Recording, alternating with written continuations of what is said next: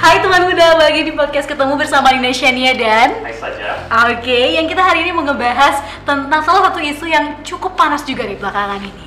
Dan di bulan November ini kan ada hari anti kekerasan terhadap perempuan. Perempuan, ini kelibet-libet nih ngomongnya. Dan sekarang kita sudah bersama dengan salah satu tokoh yang juga cukup vokal, aktivis perempuan di Indonesia yang sangat luar biasa untuk membahas salah satu rancangan undang-undang yang kemarin sempat viral di mana-mana nih ya. Undang-undang penghapusan kekerasan seksual. Dan sekarang kita sudah bersama dengan Mbak Tunggal Pawestri. Halo Mbak. Halo. Halo, waduh. Halo Nina. Ais. Dan Mas Ais. Ais. Nah, kita sekarang mau ngebahas tentang nyala desakan UU PKS nih Mbak. Jadi mungkin Mas Ais mau memberikan pertanyaan pertama yang Kita pamungkas gitu. Masuk langsung aja ke topik. Heeh. Sebenarnya bagaimana kondisi di Indonesia saat ini terkait kekerasan seksual? Seberapa gawat sebenarnya? Mm-mm. Hmm, baik. Eh, ya, sebenarnya kalau bicara soal kekerasan seksual di Indonesia, data yang paling apa ya paling bisa kita jadikan rujukan adalah data dari Komnas Perempuan dan eh, data dari Komnas Perempuan setiap tahun karena mereka selalu mengeluarkan sebuah laporan ya itu angkanya selalu naik Selalu naik. Nambah, heeh. dan modelnya pun udah berbeda-beda. Jadi Hmm. kalau dulu-dulu sebelumnya misalkan tidak ada kekerasan seksual berbasis cyber misalkan. Iya. Nah sekarang udah mul- mulai muncul tuh Digital ya? digital, heeh. jadi sexual violence based on cyber. Nah jadi eh, bukan hanya angka yang naik, tapi bentuknya pun sekarang udah mulai Bermacam-macam ya. macam-macam. Kayak cyberbullying gitu ya Mbak Iya. berarti maksudnya. Ya bukan bullying lagi, itu udah violence Udah ya. violence. Kalau cyber apa kekerasan cyber seperti apa ya? Berbasis cyber kayak misalkan eh, Kekerasan seksual. kekerasan seksual berbasis cyber Mhm. diancam untuk disebarkan foto Oh, Oh, iya. yang banyak saat ini ya. ya, foto intim misalkan atau foto kita eh, lagi dalam situasi Revenge porn ya. itu, itu salah satunya salah satu istilahnya revenge porn apa tapi saya lebih suka menyebutnya dengan apa circulate eh, image image apa intimate Mhm. intimate image tanpa persetujuan Oke, Oh, separate iya. intimate image. Tanpa consent. Without consent. Wah, ternyata tadi faktanya adalah semakin meningkat setiap Ah, tahun. dan bentuknya juga semakin beragam bermacam-macam. Menurut Mbak sendiri, apa sih Mbak faktor yang akhirnya membuat kondisi ini menjadi seperti ini? Kalau faktor biasanya saya selalu untuk memudahkannya pasti Mhm. saya selalu bagi dua ya ada faktor struktur lagi-lagi karena Mhm. kita tidak punya kebijakan yang kuat melindungi perempuan, kita tidak punya aparat hukum yang eh, apa penegakan hukum yang eh, tegas Iya. misalkan Atau terlatih ya. atau terlatih untuk menangani kasus-kasus seperti Mhm. ini.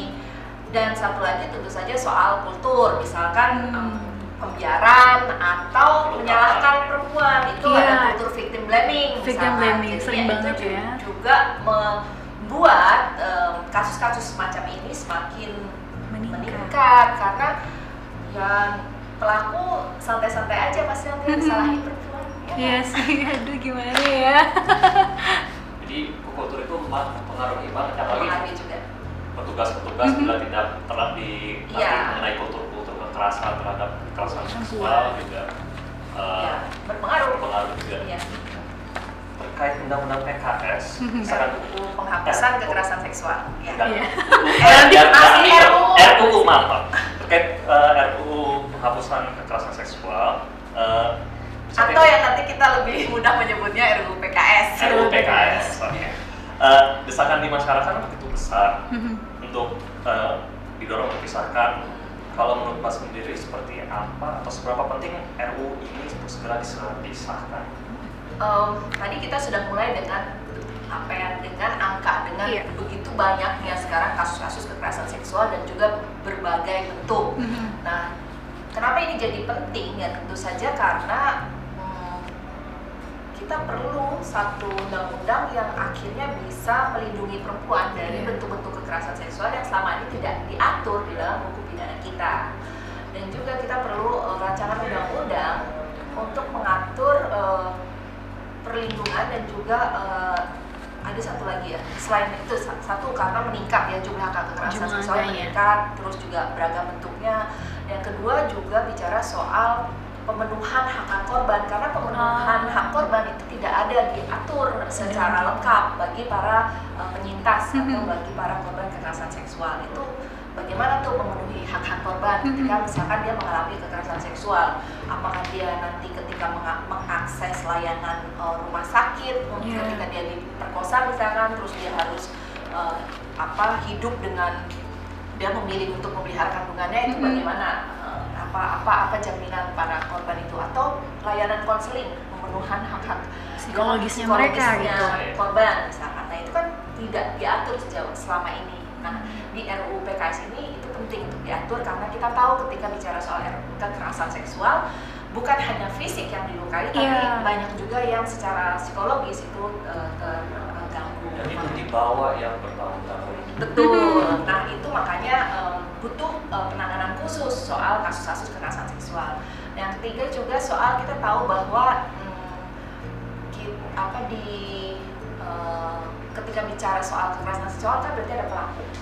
Nah kalau pelakunya masih anak kan sebenarnya nggak bisa cuma di penjara begitu Iya. saja atau eh, masuk ke kalau kalau kalau di anak tuh biasanya ke eh, panti sosial anak gitu Mhm. misalkan dia butuh uh, pendampingan khusus konseling untuk memastikan bahwa dia tidak akan mengulangi lagi uh, apa uh, Perilakunya. Itu untuk yang untuk anak. pelaku anak Sa- kayaknya sampai 14 gitu, Batasannya. uh, batasan. Hmm. Jadi dia harus didampingi karena uh, bisa jadi apa yang dia lakukan dia tidak tahu bahwa itu adalah salah satu bentuk kekerasan misalkan Uh, karena apa bicara soal lingkungan sekitar jadi dia juga harus didampingi secara khusus dan itu uh, ada diatur juga di dalam RUU ini jadi uh, saya pikir ini menjadi penting karena ada banyak sekali uh, kejahatan-kejahatan atau kekerasan yang bila diterima oleh perempuan terkait Mhm. kekerasan seksual itu tidak masuk di dalam uh, RUU Undang-undang yang lainnya. undang-undang yang lain. tidak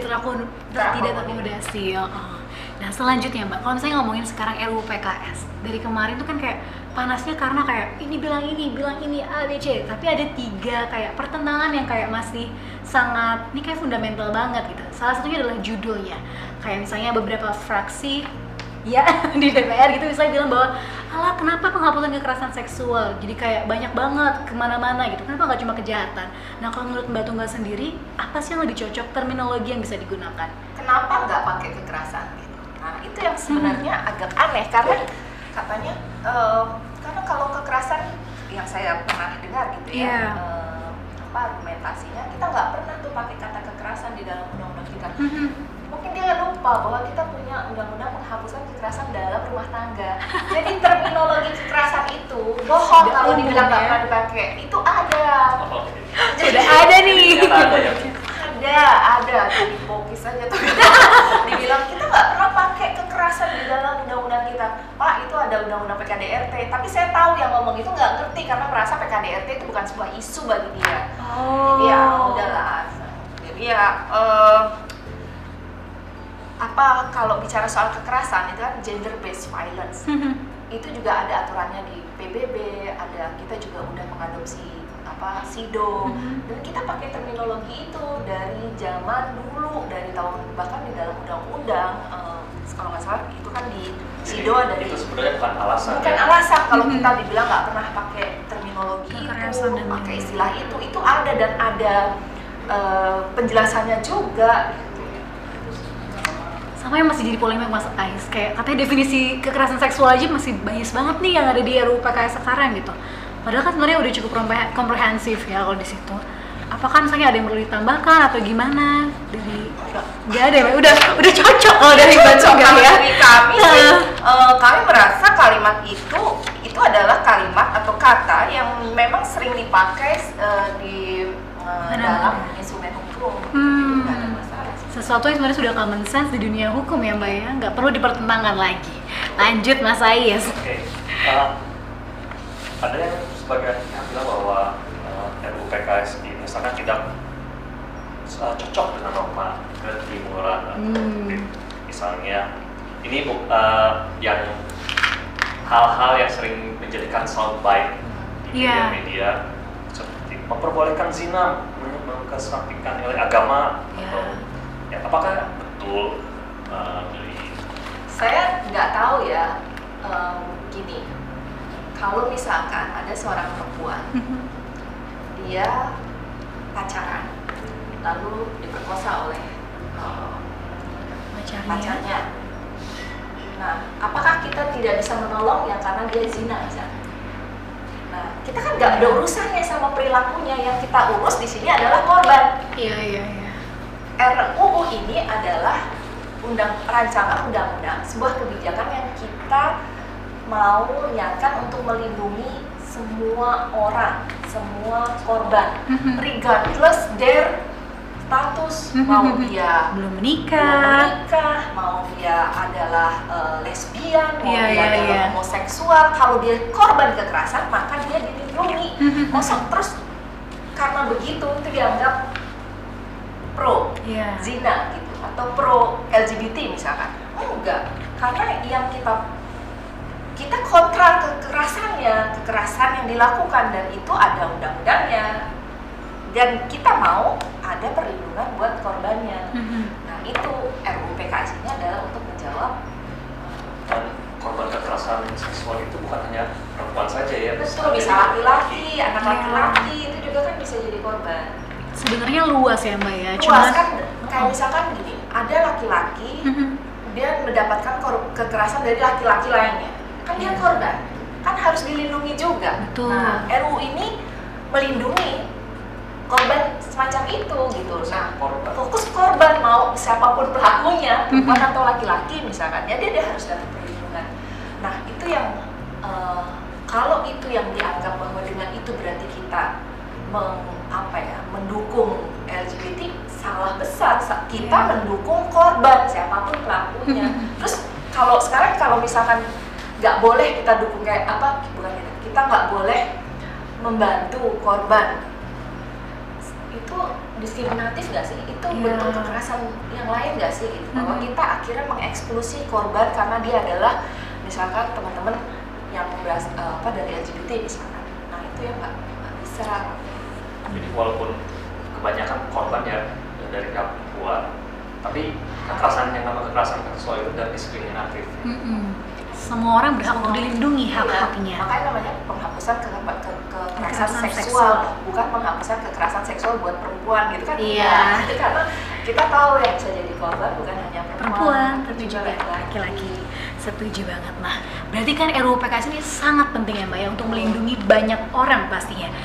Kalau saat ini kan ini udah dibahas berapa tahun gitu ya mbak? Tapi kayak nggak kelar-kelar gitu ibaratnya rancangan. Apa sih jadi hambatan terbesarnya sebenarnya? Em, saya pikir em, setiap rancangan undang-undang memang harus mendapatkan apa ya ruang yang cukup untuk Mhm. bisa didiskusikan di masyarakat. oke Nah, em, memang ini jadi PR bagi kita untuk memastikan bahwa pasal-pasal yang ada di dalam sini, di dalam rancangan undang-undang PKS itu bisa ter apa ya, di- terdistribusikan, masyarakat Mhm. bisa tahu apa sih kepentingannya. Nah, mungkin itu yang memang harus lebih giat dilakukan oleh semua orang. Nah, sebenarnya kalau ini hmm, ini kan inisiatif DPR ya, Iya. rancangan undang-undang ini Mhm. dan uh, pemerintah Indonesia melalui Kementerian Pemberdayaan Perempuan dan Perlindungan Anak juga sebenarnya mendukung juga adanya RUU ini. Jadi mereka karena mereka punya sumber daya yang lebih, mereka harusnya lebih giat untuk mau mensosialisasikan tentang isi-isi undang- undang-undang ini Mhm. untuk tidak terjadi miskonsepsi uh, pemahaman yang uh, apa ya padahal undang-undangnya RU-nya dibaca dengan detil aja enggak. Ternyata yang beredar gosipnya. ABCDFG ya. yang, yang kalau kita tanya nomenklatur? Oh, yang kadang ada soalnya nomenklatur kayak gitu yang enggak. Menurut kita yang isinya gimana nih gitu ya. Nanti judul kayak misalkan kita bisa bikin lagunya bagus dulu judul belakangan deh gitu. Kan juga bisa. Tapi ada berpikir oh, judul dulu ini penting karena ini jadi ideologi oke kalau begitu kita bicara ideologi tapi Mhm. jangan yang uh, di luar dari uh, konteks karena ini bicara soal perlindungan dan pemenuhan hak korban. Nah, kita ke situ dulu. Nah, itu kadang-kadang mau mencoba melebar dan meluaskannya dan itu enggak enggak sesuai sebenarnya. Dan ini juga apa uh, karena pemerintah juga punya apa ya sumber daya dan mestinya mereka memang harusnya lebih aktif lagi mensosialisasikan dan banyak sekali hoax-hoaxan sebenarnya Iya. bahwa ini adalah pro zina, pro LGBT.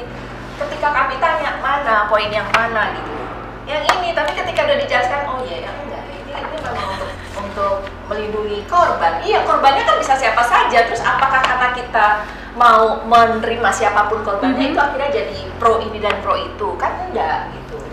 Itu yang eh, memang harus di debunk ya kalau ada anti hoax tuh Anti hoax. anti hoax banyak banget juga di sini.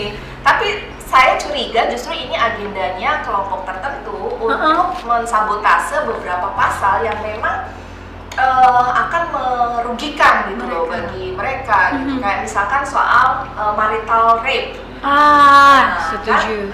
Nah, itu yang eh, itu juga oh tak kita Kontroversial ya. adalah bahwa perempuan kata eh, apa kalau is- suami nanti nggak bisa eh, me- me- me- mence- Mengajak istrinya mem- berhubungan. eh, eh, berhubungan intim dengan istrinya sendiri bukan itu eh, kasus-kasusnya Mhm. kalau soal itu sih kalau hubungannya baik gitu ya suami istri itu kan negosiasi Iya. kalau nggak bisa ya udah lah gitu tapi yang kita apa yang kita perkarakan di sini adalah itu ada kasus-kasus real di mana misalkan ada ketika suami dan istri eh, suaminya melakukan kekerasan dan istrinya minta cerai. Ketika dalam proses sedang cerai, suaminya tuh karena merasa dia masih suami istri memaksa istrinya untuk berhubungan seks. Seks. Nah, itu yang eh, kita nggak mau itu terjadi dan Dan itu ada ya, itu ada dan kita kan berangkat dari kasus-kasus hasil Hmm. temuan empiris. empirik di lapangan, hasil dokumentasi eh, kekerasan kasus kekerasan terhadap perempuan. Nah itu yang luput gitu loh Mhm. dipikirnya dan hoaxnya adalah nanti wah eh, suami nggak boleh menggauli istri sendiri gitu. Ya elah. itu apa ya. sih? Eh, padahal sih maksud marital rape itu adalah kasus-kasus yang dan itu tetap harus ada perlindungan perempuan yang dipaksa oleh suaminya untuk eh, apa? Berhubungan seksual. Nah, itu yang oleh kekerasan ya. dengan Ya, eh, dengan cara kekerasan. Nah, itu yang eh, kita mau hindari. Jadi biar juga muncul apa ya pandangan bahwa nggak bisa loh memaksa meskipun itu istrimu, tapi Iya. kalau dia menolak, apalagi kalau nanti dalam ini ada belum selesai masa nifas misalnya, Ya. baru Setelah seminggu melahirkan ya. minggu setelah melahirkan dipaksa berhubungan badan. Nah, kan itu kan sebenarnya juga eh, dia melanggar aturan Mhm. agama, harus ada proteksinya dong buat perempuan yang habis melahirkan misalkan. Nah itu gimana tuh? Nah, itu kan juga sebenarnya juga support terhadap eh, apa ajaran agama, Iya. nggak boleh menggauli istri eh, sendiri Sama pada senifas. saat tertentu sampai selesai nifas misalnya. Betul nggak? Betul, betul, betul. Setuju. Jadi ada agenda mereka sebenarnya menolak tapi Dengan cara-cara narasinya dibuat-buat ya Mbak ya jadinya seakan-akan nah, kalau kayak begitu kan kayaknya gimana gitu ya tapi ya Tapi bisa jadi kesempatan untuk mengedukasi apa? Iya, edukasi sosialisasi. kembali. Counter narasi tadi ya. Oke. Nah, sekarang kan eh, parlemen baru baru dilantik dan komisi-komisi sudah terbentuk. Kira-kira untuk eh, RUU PKS ini di parlemen yang baru, kira-kira ada nggak sih eh, allies atau sekutu yang bisa meloloskan? Tadi ada beberapa nama ya, kayak misalkan Mbak Dia Pitaloka Mhm. masih di situ. Tapi eh, saya belum lihat nama-nama lain yang mungkin bisa membantu kita. Tapi mungkin dari PKB Hmm. ada ya. Biasanya mereka juga mungkin dari hmm, PAN tadi juga mungkin ada. Tapi eh, ini apa ya kurang dari 10 sebenarnya perempuan yang ada di Komisi komisi Komisi 8 tapi kita juga belum tahu nanti berapa orang lagi yang akan masuk di dalam panjanya gitu Iya, iya. apakah partai akan eh, meminta beberapa orang yang kita anggap oke gitu untuk masuk di dalam panjanya atau tidak kan kita juga tahu. Dan sebenarnya juga kita udah mau masuk dalam tahapan eh, pembentukan tim perumus misalnya. Oh. nah ini juga yang eh, kita belum tahu. Jadi setelah kita tahu siapa nanti orang-orangnya baru kita bisa atau saya bisa menjawab nih apakah oke apa tidak. Tapi naga-naganya. Berat. Berat. Tapi pasti bisa lah Mbak ya mudah-mudahan. Iya, asal yang satu itu nggak masuk ya. Dari partai yang itu ada satu nggak masuk gitu. Baik, ini menakutkan juga ya kalau gitu. Oke, kita balik lagi ke RUU PKS-nya. Dalam salah satu pasalnya ada ruang lingkup yang bilang bahwa yang ingin dilindungi kan mulai dari pencegahannya, penanganan, cara-caranya, perlindungan, pemulihan korban dan penindakan pelaku. Kalau dari Mbak Tunggal sendiri, mana sih Mbak yang paling susah kayaknya untuk diimplementasikan? Penanganannya, pencegahannya atau justru tadi pemulihan perlindungan korban? Kayaknya semua punya kompleksitas Ah, masing-masing. masing-masing. Jadi ada yang mungkin tidak terlalu uh, sulit, Mhm. tapi juga nggak terlalu gampang gitu. Jadi punya Ah. punya kompleksitas masing-masing lah. Mhm. Kayak misalkan tadi ya soal penindakan, misalkan ya ada soal Hmm. uh, kita mungkin di dalam SOP udah jelas. Dan ada beberapa apa ada aturan-aturan bagaimana sebenarnya aparat penegak hukum harus menangani korban kekerasan terhadap perempuan atau perempuan yang menghadapi uh, apa masalah hukum. Misalkan itu juga ada ada beberapa aturan ada Iya. PMA ada yang pernah dikeluarkan oleh MA tentang bagaimana berhadapan dengan perempuan yang menghadapi masalah hukum misalkan. Nah itu ada sebenarnya banyak RUU yang eh, atau bukan RUU atau banyak eh, regulasi atau banyak peraturan yang melindungi perempuan korban. Hmm. Namun di level implementasi karena petugasnya tidak dilengkapi dengan pengetahuan dan juga keahlian untuk mengatasi para korban untuk membantu para korban, maka mereka biasanya tidak terlalu baik penanganannya. Nah, itu yang masih, masih jadi PR. Nah, kalau untuk soal pencegahan eh, ini kan bicara soal bagaimana kemudian pemerintah harus sebenarnya memberikan pendidikan-pendidikan nih yang cukup baik dan cukup merata di seluruh eh, apa ya elemen umur Masyarakat. dan masyarakat dan di seluruh apa eh, eh, Indonesia. Tapi yang terjadi adalah tidak banyak kan sebenarnya juga mungkin kita nggak bisa membebankan ke pemerintah nasional bisa jadi harusnya ke pemerintah daerah juga harus punya apa ya eh, tanggung jawab tapi tidak terefleksi di dalam anggaran mereka misalkan bagaimana harus mensosialisasikan pencegahan-pencegahannya nah ini kita jadi banyak eh, Dan itu ada di. Enggak sih, tapi em, kalau bicara soal kompleksitas tadi kan ditanya Action soal gitu eh, ya. bagaimana nih apa sih yang paling rumit dari semua itu gitu ya. Ya semua semua tuh ada Punya yang porsinya ada masing-masing. punya ya itu kompleksitas masing-masing. heeh. Dan memang ini butuh kerjasama dari berbagai macam pihak. pihak.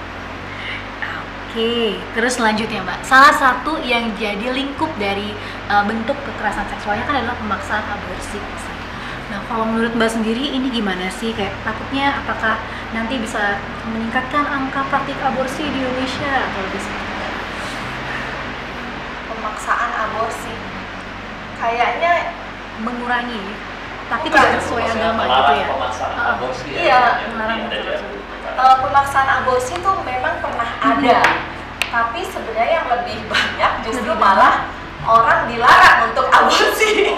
Jadi, pem- tapi kasus pemaksaan aborsi itu ada. Dari. Da- ya iya dong, orang kita pengen mempertahankan kandungan, misalkan perempuan, terus tiba-tiba dia dipaksa oleh orang tuanya atau dipaksa oleh pasangannya untuk mengaborsi. Nah itu kita nggak mau, Eh, kan biasanya karena perempuan dianggap itu apa apalagi kalau udah jadi gitu atau Mhm. anak gitu. Kan kuasanya nanti ada di suami padahal itu salah ya konsepsi yang salah. Atau ada di ayahnya jadinya mereka merasa punya eh, hak untuk eh, meminta anaknya mengaborsi nah itu Iya. kejadian- itu pernah kejadian dan itu sebenarnya harusnya juga ada aturannya. Sekarang kalau misalkan saya saya dipaksa seperti itu dan saya pergi ke kantor polisi saya Mhm. laporinnya apa? Gimana coba? Mm-mm. bentuk apa? Pemaksaan aborsi kan itu ke- kekerasan gitu saya dipaksa kok sekarang ini mana ada aturannya Oke. Mas Ini Ai, hujan ya? iya hujan tiba-tiba langsung di kembali ke yang masalah kan tadi mbak kan tunggal. singgung soal yang anak umur 14 tahun Mhm. yang diatur untuk mendapat Rehabilitasi.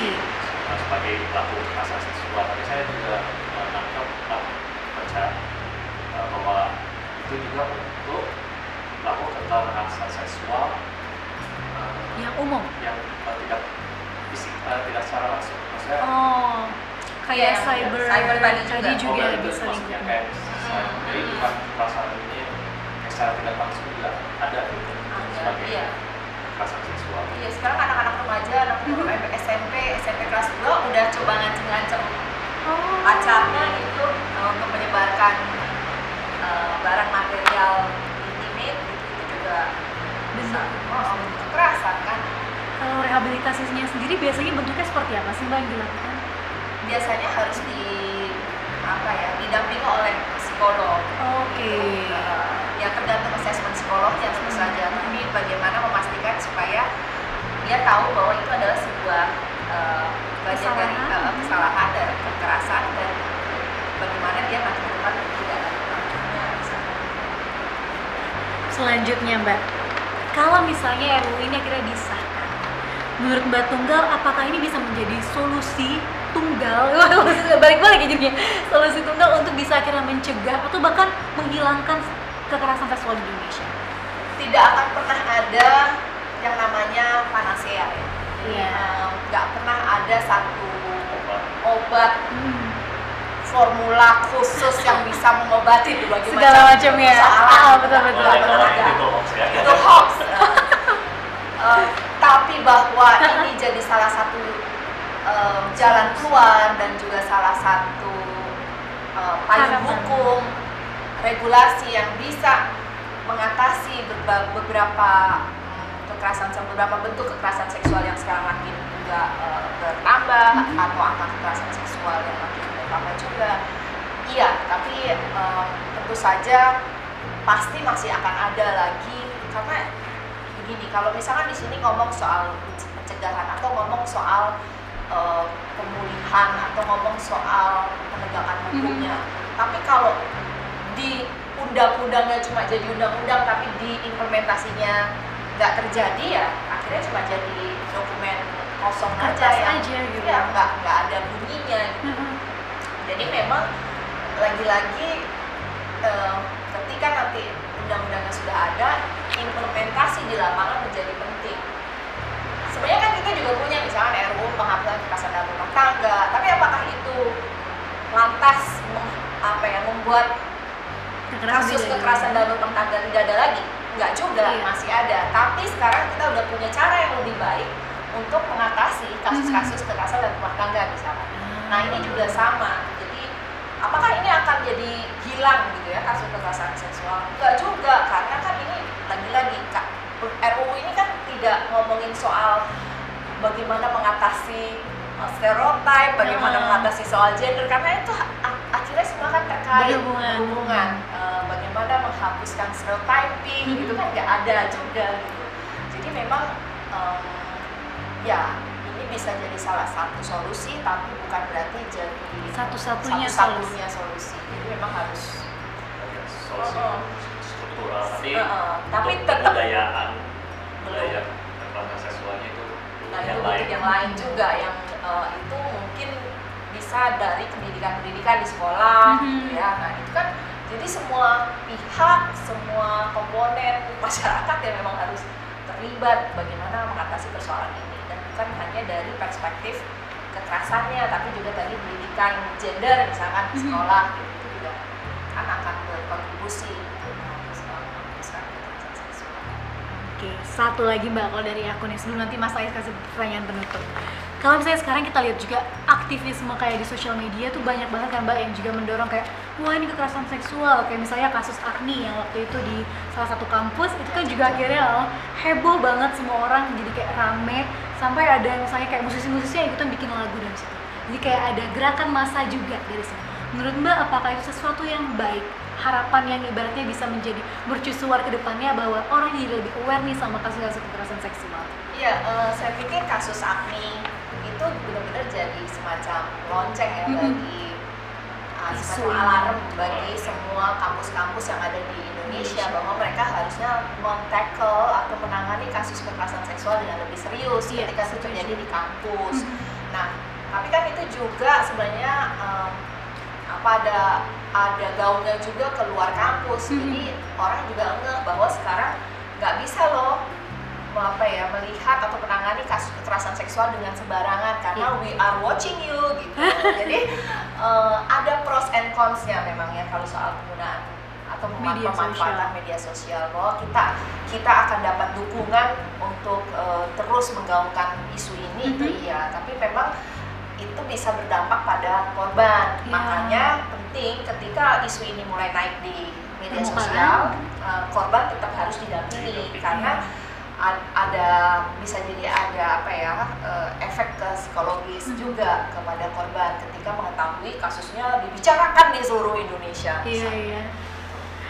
Oke, Mas Ai saya pertanyaan terakhir kita nih. Yang terakhir itu mungkin ada pesan untuk mendengar udah uh, podcast ketemu Mhm. dari kita kan sebentar lagi akan memulai lagi nih pembahasan tentang RUU penghapusan kekerasan seksual. Jadi saya berharap ke teman-teman untuk em, memantau perkembangan pembahasannya dan juga terlibat dalam diskusi-diskusinya. Termasuk misalkan kalau teman-teman punya platform media sosial, Mhm.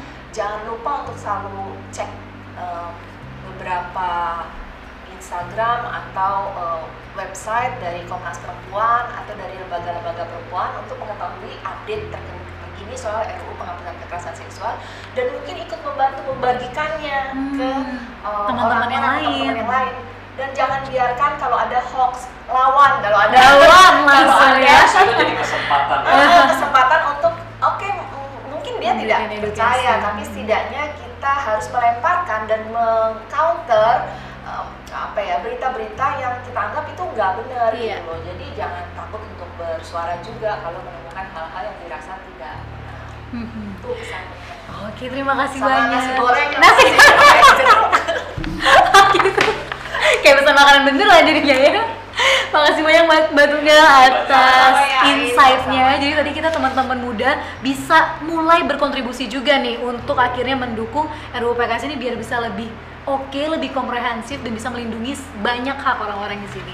Kalau gitu saya Indonesia pamit dulu Dan saja. dan Mbak Tunggal juga. Terima kasih banyak. Sampai jumpa lagi di podcast ketemu selanjutnya.